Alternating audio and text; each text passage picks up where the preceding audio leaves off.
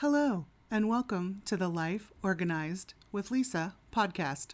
I'm Lisa Sealey, and organizing is my superpower.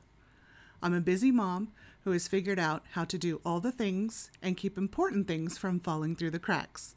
And I'm here to give you tips, tricks, and practical advice about how to organize your entire life. You can find my website at www.lisasealey.com. That's L I S A S E A L E Y dot com. Today, I'd like to talk about five steps for clearer communication. You're probably wondering why, as an organizing expert, I'm talking about communication.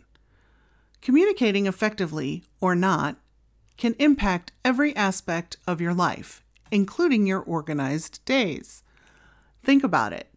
Have you ever had a miscommunication with your spouse about who is picking up which kid and at what time?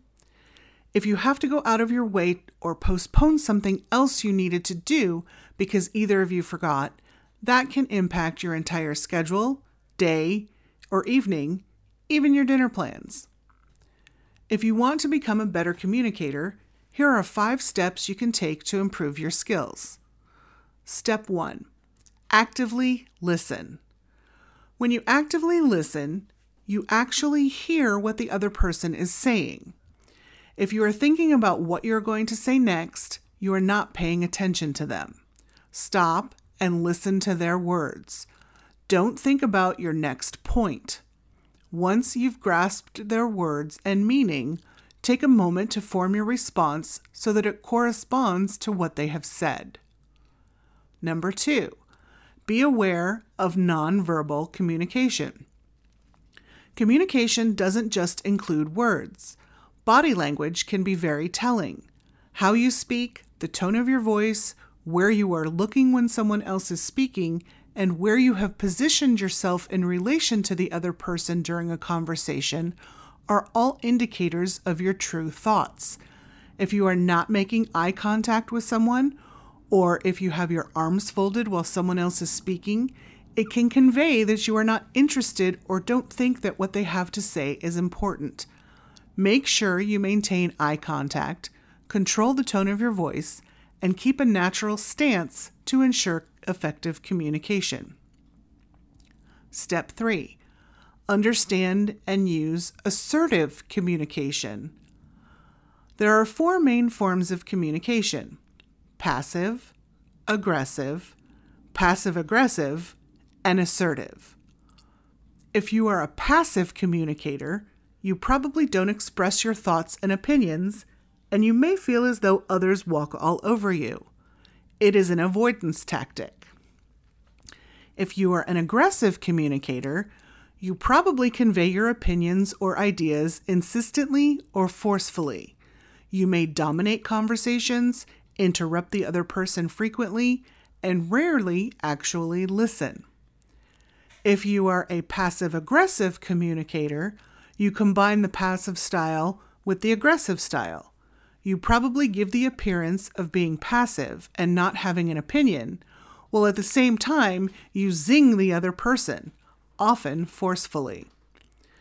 If you are an assertive communicator, you have respect for others as well as for yourself. You have an understanding of where the other person is coming from. You are honest and open, and you are able to express your thoughts, wants, and needs without attacking the other person. This is the communication style to strive for. Step 4 Practice the seven C's of effective communication. Be clear. Be clear about your ideas, goals, or intentions. Be concise.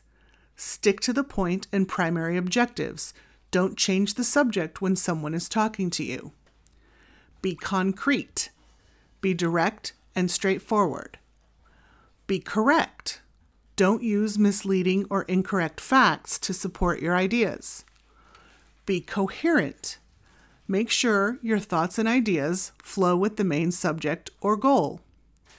Be complete be sure to supply all the needed information to have an honest, complete conversation. Be courteous. Don't be passive, aggressive, or passive aggressive. Step 5 Ask for clarification. If you don't understand something, ask the other person to clarify the point for you. If you don't understand, you can't make an appropriate argument against something or give your support to something. What communication steps could you use help with?